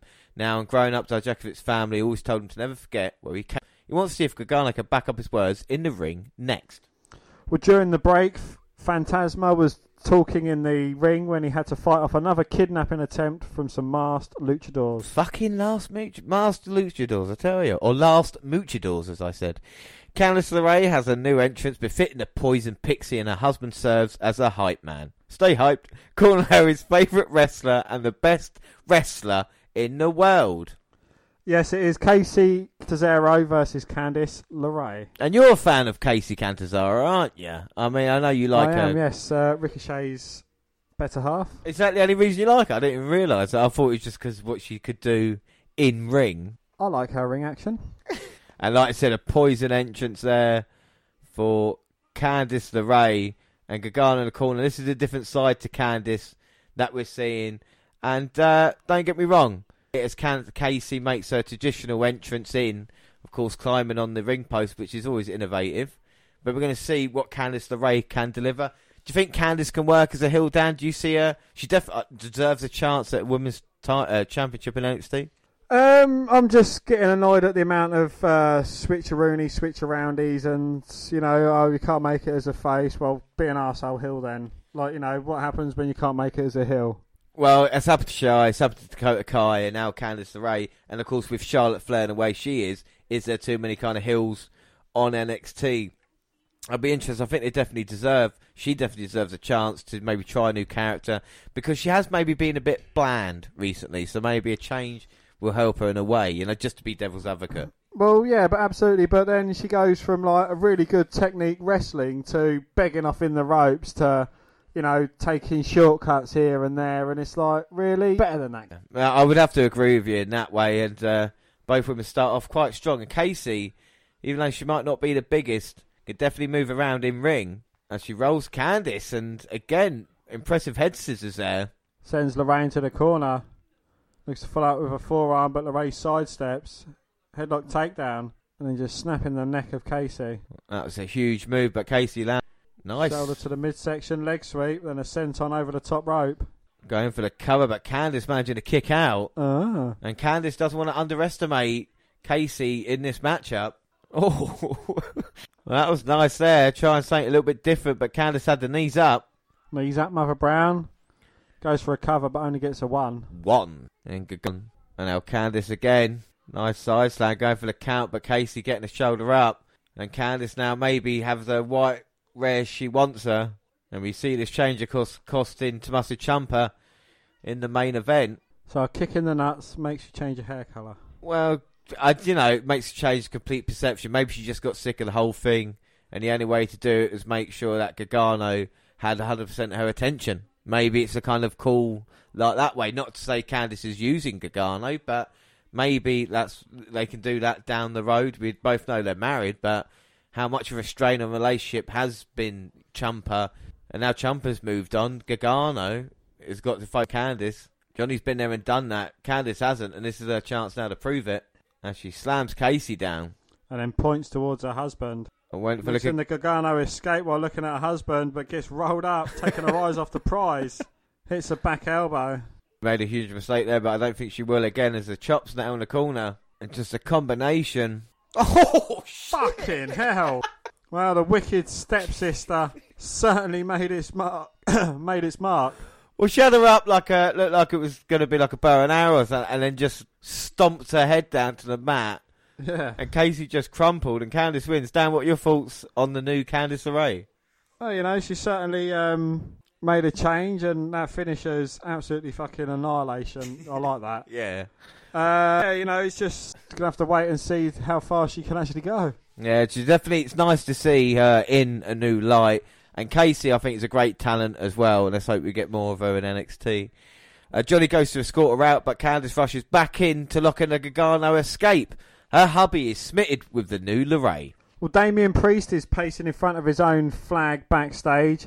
He says he knows Keith Lee is hurting, but tonight he finally gets to finish what he started. At the end of the night, Lee will be basking in his glory. Well, when we return Matt Riddle and Timothy Thatcher on stage, Riddle knows there's been a lot of criticism of WWE throwing tag teams together, but he and Dunne are real bros, and he knows Thatcher like the back of his hand. If he knew the back of his hand for two weeks, so to prove they belong together, they're going to play the newly bro game with Byron Saxton. Byron is repulsed by his intro to Thatcher's intro, which meant he once popped a man's eye out.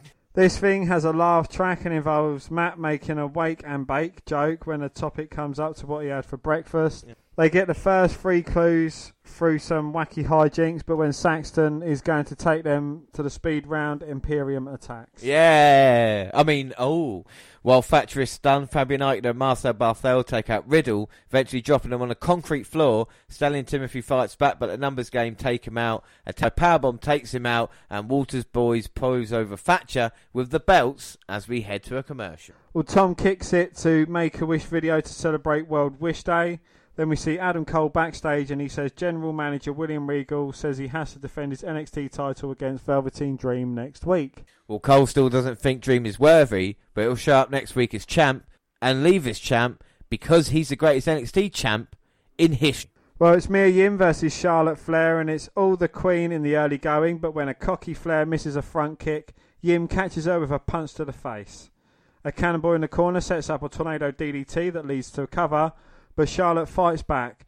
Nice taunt from Mia when she swings into Andrade's tranquilo pose in the ropes, but Flair repays her with an elbow to the face.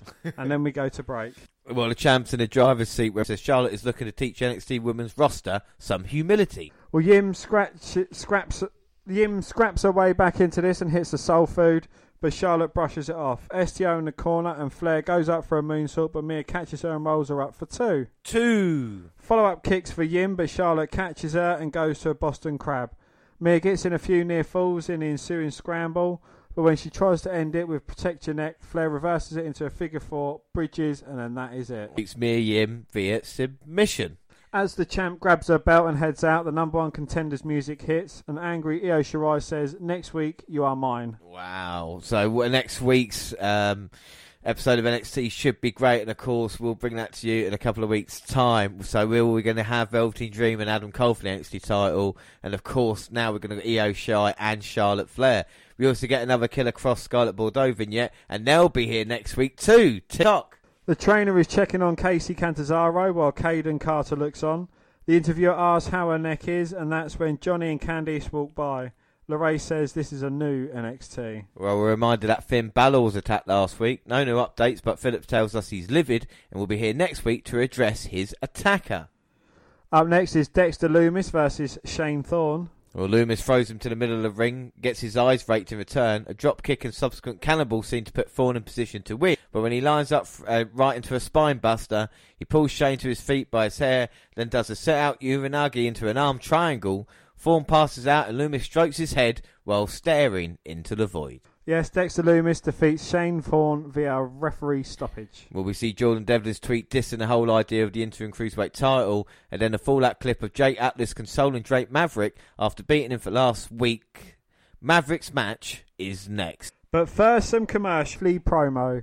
With a gravity voice, he says he's not 100%, but he's going to give Priest a beating that will live forever in infamy. So here we go. Up next, it's Tony Nese versus Drake Maverick. All right, so here we go. On to our last match on this week's NXT update. And what have you thought of the story with Drake Maverick down? I mean, I've been quite a big fan of him, even pre, you know, WWE days and Impact. What are your thoughts? Yeah, you know, he's um, he's certainly kind of made a change for himself. He was uh, general manager on 205 Live. Yeah. He's uh, manager of Authors of Pain and Fucking pissed himself. Yeah. You know, he's had some uh, some moments, but I'm glad to see him in a ring and kind of, you know, doing what he loves. Yeah, without a doubt. I mean, even as 24 7 champion, we had some really entertaining moments. So it was a shame that he got released. But uh, like I said, I- I'm I'm not sure how I feel WWE taking advantage of it. But if I suppose if Drake is happy about the situation, Situation. then he can go along with it. He's 1 0 down at the moment, of course, losing to Jake Atlas. Can he come back against the former Cruiserweight champion, Tony Nese, who, his own right, has been quite impressive? So, Drake Rav- Drake Maverick has been released as of now or before this? Uh, as as as of of now, uh, when he was wrestling this, he might probably wouldn't have known it if it was taped. Right, okay. but yeah. since then, the stuff he's been doing on Twitter as well has been saying, you know, this kind of thing of promoting NXT and saying my final shot. So you know, this is why they're kind of blurring the line a little bit in a way. Well, I think you know this is a storyline that hasn't been approached. You know, it's he's been released, Yeah. but then you know Drake Maverick might have been released, but has Spud been released? Well, this is the thing. Rockstar Spud was actor in his own right and so much successful in Impact. The stuff he can do, you know, EC3 alongside the people that were released, you know, it's a shame. But uh, there's so much talent. Uh, thoughts on Tony Nese? Of course, he has been a former cruiserweight champion, unlike Jack Gallagher. Uh, would you say he's he's lucky to still be employed WWE, or do you think he should be used a little bit more? Um, I think he should have been in kind of like a similar stead to what Cedric Alexander was, Mustafa Ali was. You know, kind of moving up to the main show and being given opportunities. I mean, look at the fucking bloke. He's got a 12 pack. Yeah, like I said, he's absolute. You know, like I said, uh, Nice has been there and done that, and he's you know with 205 maybe on its uh, last legs, but we've been saying that for about a year now. It'd be interesting. Means more now in NXT, I suppose. Uh, do you treat it as a secondary championship in NXT, the cruiserweight title? Do you think that's what they're trying to do? Yeah, I know we've got the North American one, but now another one to add to it. Well, I think it's going to be a tertiary championship if you're going down them routes, but it's. I think they're kind of crossing. It's going to be something a bit like the women's. Well, I don't know because the women's tag teams kind of it's its own thing. It goes across all the brands, but whereas the it's an NXT Yeah, cruiserweight championship, so I presume it's only going to be NXT and NXT UK. But yeah, you know, it's going to be a, a tertiary title, and it's going to be obviously just 205 or under. Well, this is the thing with uh, people from 205 Live. There's not that many people left now, and of course, their niece is definitely one of them, and uh, he's definitely got look, but maybe personality. I mean, his cruiserweight title run wasn't the most successful, but then again, like we know, he wasn't pinned when he lost it. As for Jake Maverick, I mean, this match has gone the kind of way we would have thought, where it's him kind of being beat down by Nice. But again, is it an overconfidence of a heel? Do we see many, maybe too much of this sometime? I think that's that's the thing, but then it's kind of you know they're trying to tell a story as well as you know have a wrestling match. It is annoying, and it is like you know it's like well, what are you doing? I've seen a million wrestling matches, and I've seen a million heels taunting when they're getting too cocky and losing the match because of it. Yeah, well, that- yeah. You know, it's I think it's just a wrestling thing. Yeah, I know this is the thing, but I tell you something that's good is the faces. Sometimes you don't really feel sorry for Maverick's got that look on his face. We just like now where I'm rooting for him. You know, I don't know what it is about him, but I just I don't know if he just like. A... Well, again, you know, a lot of people kind of underestimate Drake Maverick. They see him as like you know the little weedy one from the Authors of Pain, or they see him as like the uh, pissing himself bloke, or they see him as kind of like a general manager, and you know, bit of a wrestler in his own right. and what a wrestler he was as well as he's fighting back in this one, coming off the second with a drop kick, taking Nice down. And I don't think anybody gave Maverick a chance before this tournament started. I want Maverick to win it. And here we go, slice of bread. No, Nice for the uh, elbow up. I think we all want Drake to win this as Nice has got him. German into the turnbuckle. And the back of his head there bouncing off. He might be in position for Tony Nese. For the running Tony Nese. And here we go, knees exposed. Maverick in all sorts of trouble, and this could be the end of his aspirations. No, Maverick moves out the way. Sliced bread. Hits it on knees. One, two. Oh. No. Tony managing to kick out. Oh. Well, we thought Maverick had it then. Can he take advantage now? And you can see the thought process in his mind. And now Maverick going all the way up. He's going to risk it all against Tony Nese. Oh. Looking for the elbow off the top, but Nice moves out the way.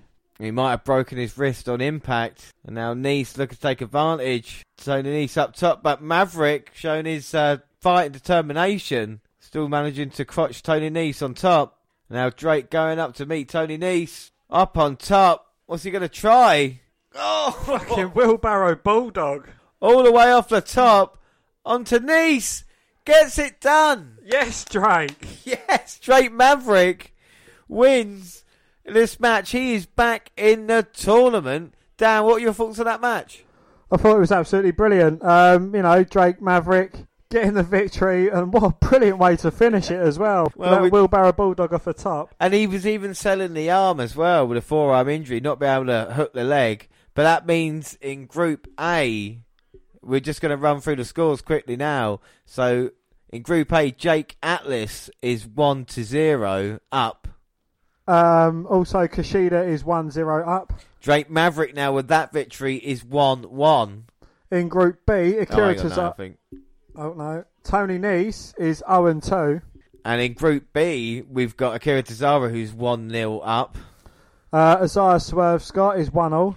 El Hijo del Fantasma is one all. And Gentleman Jack Gallagher is 0 1. So there are the scores at the moment. We'll be continuing the cruiserweight tournament uh, as we continue, uh, which is, is brilliant, you know. And we see Maverick fired up and says Kushida is next. He doubted himself, but now he's the Wolf of Wall Street because he's not leaving. He's cruiserweight champion. That'd be another way to play into the uh, Drake Maverick storyline. I mean, if he's uh, been released, wins the tournament, I reckon he should get the title, jump over the barricade as he's doing it, blow a kiss to William Regal, right, and then go home for a month. Oh, and then they bring another title out, and then the two people who've got the title, Drake Maverick comes back, and then whoever's got the title, they can have a fight for it. Yeah, exactly. I think that'd be brilliant. match. Well, in addition to the other stuff announced for next week, we're also going to get Gargano versus Dijakovic, and I mean that is the next NXT update. Like I said, it's going to be huge. We're going to have uh, the NXT Women's Title on line, Charlotte versus Io Shirai. Of course, we've got Killer Kross making his debut, and the NXT title on the line, Velveteen Dream versus Adam Cole. But let's finish today's NXT update. One last match. It's the main event: Keith Lee versus Damian Priest. A pissed off North American champ does right at the challenger, and he mauls Priest in the ring and on the floor. He throws a big man from the other side of the barricade all the way to the apron. Priest recovers enough to try and send Lee into the steel steps, but it gets countered into a powerbomb setup. Damian evades that and then sidesteps a charge to send the Limitless one crashing through barricade as we go to commercial. Well, chops to the throat from Priest and chokeslam, but Lee kicks out. Ah, Priest goes out and gets the belt and his nightstick. The ref takes the belt, so Damian goes for another attack with a night. Champ catches it. He tells Priest he is limitless. Grizzly Magnum. Lee hands the nightstick off to the ref, nails him not one but two spirit bombs, and keeps his title. yes, Keith Lee defeats Damian Priest via pinfall to retain his North American title. Yeah, so that is it. Like I say, in two weeks, another five episodes on the way to NXT in Your House event. They announced that the next takeover is going to be called In Your House. I really liked it. We're on the podcast itself back in 2015. We went back and watched a few houses, so go and check that out. What do you think of the In Your House name being returned back to NXT, Dan? I think it's good. I think it's a classic pay per view name, and yeah, I think they should run with it.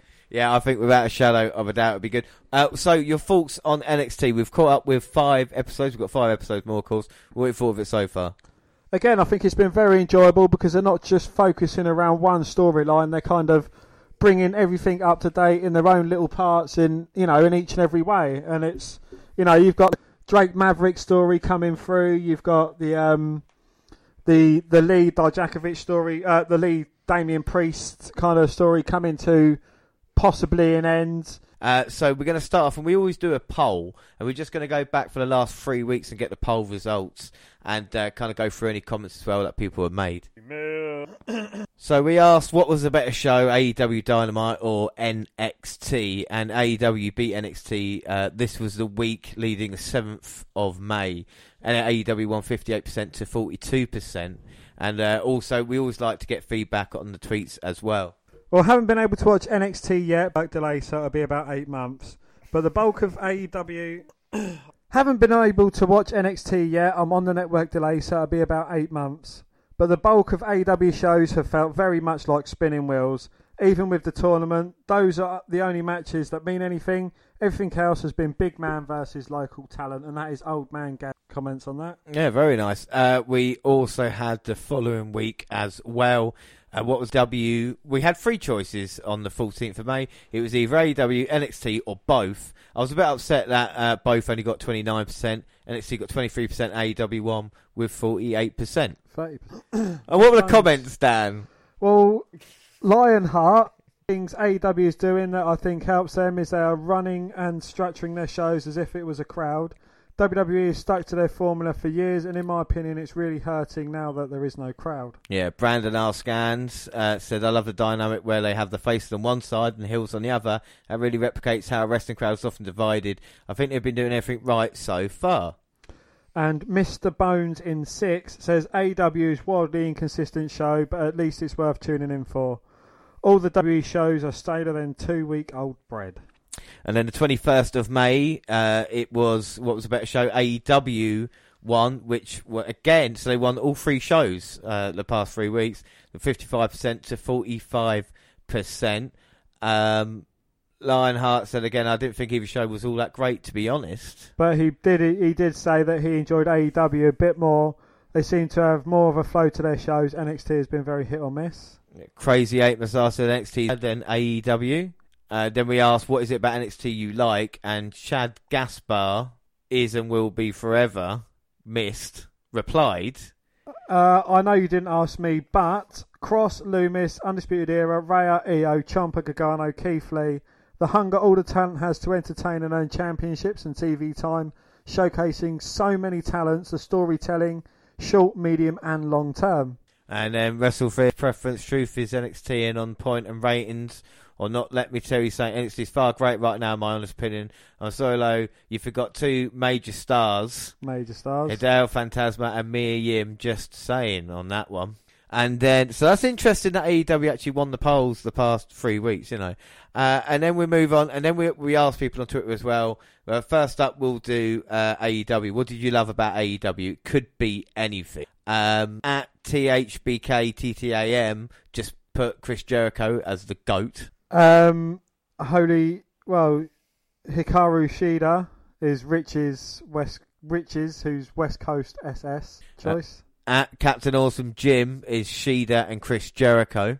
And of course, we get more about AEW. That said, there's a lot more fans going on about it. And of course, we'll uh, live tweeting Double or Nothing and bringing it to you next weekend as well. And then finally, we talked about what was anything you loved about NXT. Um, the WNR chose Adam Cole. We thought it was best, yeah. Um, NSFR Lorenzo Garcia said, "I love how it feels way more open-minded, creative-wise compared to the main roster in the sense that match structure and character development feel important." people like Velveteen Dream and Dexter Lumis and even Imperium thrive there. The overall talent is just top notch. And then finally, we asked what should be more excited for AEW Double or Nothing. Um, again, like at Captain Awesome and people that responded. But my, my problem was it, it, we weren't trying to make people pick between NXT and AEW. So, you know, we got a couple of comments on that that we're just not going to bring to light because like I say, th- this is our choice with Twitter. But we are doing a lot of WWE Network review. We'd like to thank everybody for their responses and the tweets and you know the retweets that we get and the, the likes for our, our, podcast now and everything like that. It is great to get a lot more interaction. We know we get emails and stuff like this, but to try and put uh, a face to a name is is also great. Uh, let's not forget as well that um, you know we at these times it's difficult, and everybody just needs to kind of stay safe. And if you are a dick, we're we're just not going to you know look at I think this is the thing now with Twitter and everywhere else. If you're going to be a dick about it, we're just going to ignore you. We're not going to bring it to light. We're not going to do anything else. Just you know, just stay safe. Enjoy professional wrestling, whether that be AEW or NXT. That was NXT update. Like I said, next week we've got AEW. Before we go, don't forget you can follow us across all social media. Like I said, we're on Twitter at Review or I have a new one, and it is at WNR Dan. I'm at Jan. Uh. Mine's the same, but I still can't remember it. Uh, also on Twitter as well, like we said, we'd like to thank everybody with their comments. We also do Twitter follower of the week. And Dan, you have the pleasure. Yes, uh, our Twitter follower of the week is James Page, and that is at James PA. Eight four six seven five seven eight seven. Oh, that uh, I always remember that. Uh, just like thank you, James. You've you know the, the way you, you like our tweets and all this kind of stuff. And like I said, the reaction is fantastic. Uh, at W Net Review and also across, like I said, everywhere else as well. You can send us an email, the Dublin Podcast at gmail.com. We're on YouTube as well, the Dublin Podcast. We subscribe to uh, the Dublin. We've got all the clips on there like we did with our anniversary show just a couple of weeks ago. You can see it all there. There's a few bits of Joey Ryan uh, and podcast got the same time on YouTube. Are places like SoundCloud. On your phone. We're also on iTunes. But people are finding it difficult, you know, people have been finding it difficult. This is all back to when WWE tried to shut us down. So if you do struggle with us, you know, please find somewhere else. But you can download off SoundCloud as well if needed. You can go onto On your phone. on your phone. You can go on Stitcher. You can do Spreaker, uh, where we got our live shows, and we haven't confirmed, but we are thinking that maybe having a live show for NXT in your house, but we just don't know yet, do we? So. We'll we'll see what happens there. What we do know, like I said, next episode AEW Double or Nothing, and the following week NXT Update Part Two. Two. So that is it. Thank you everybody for listening. I've been James Rowlands, and as always, I was joined by. Damn right. Thanks, everyone. Bye. Bye.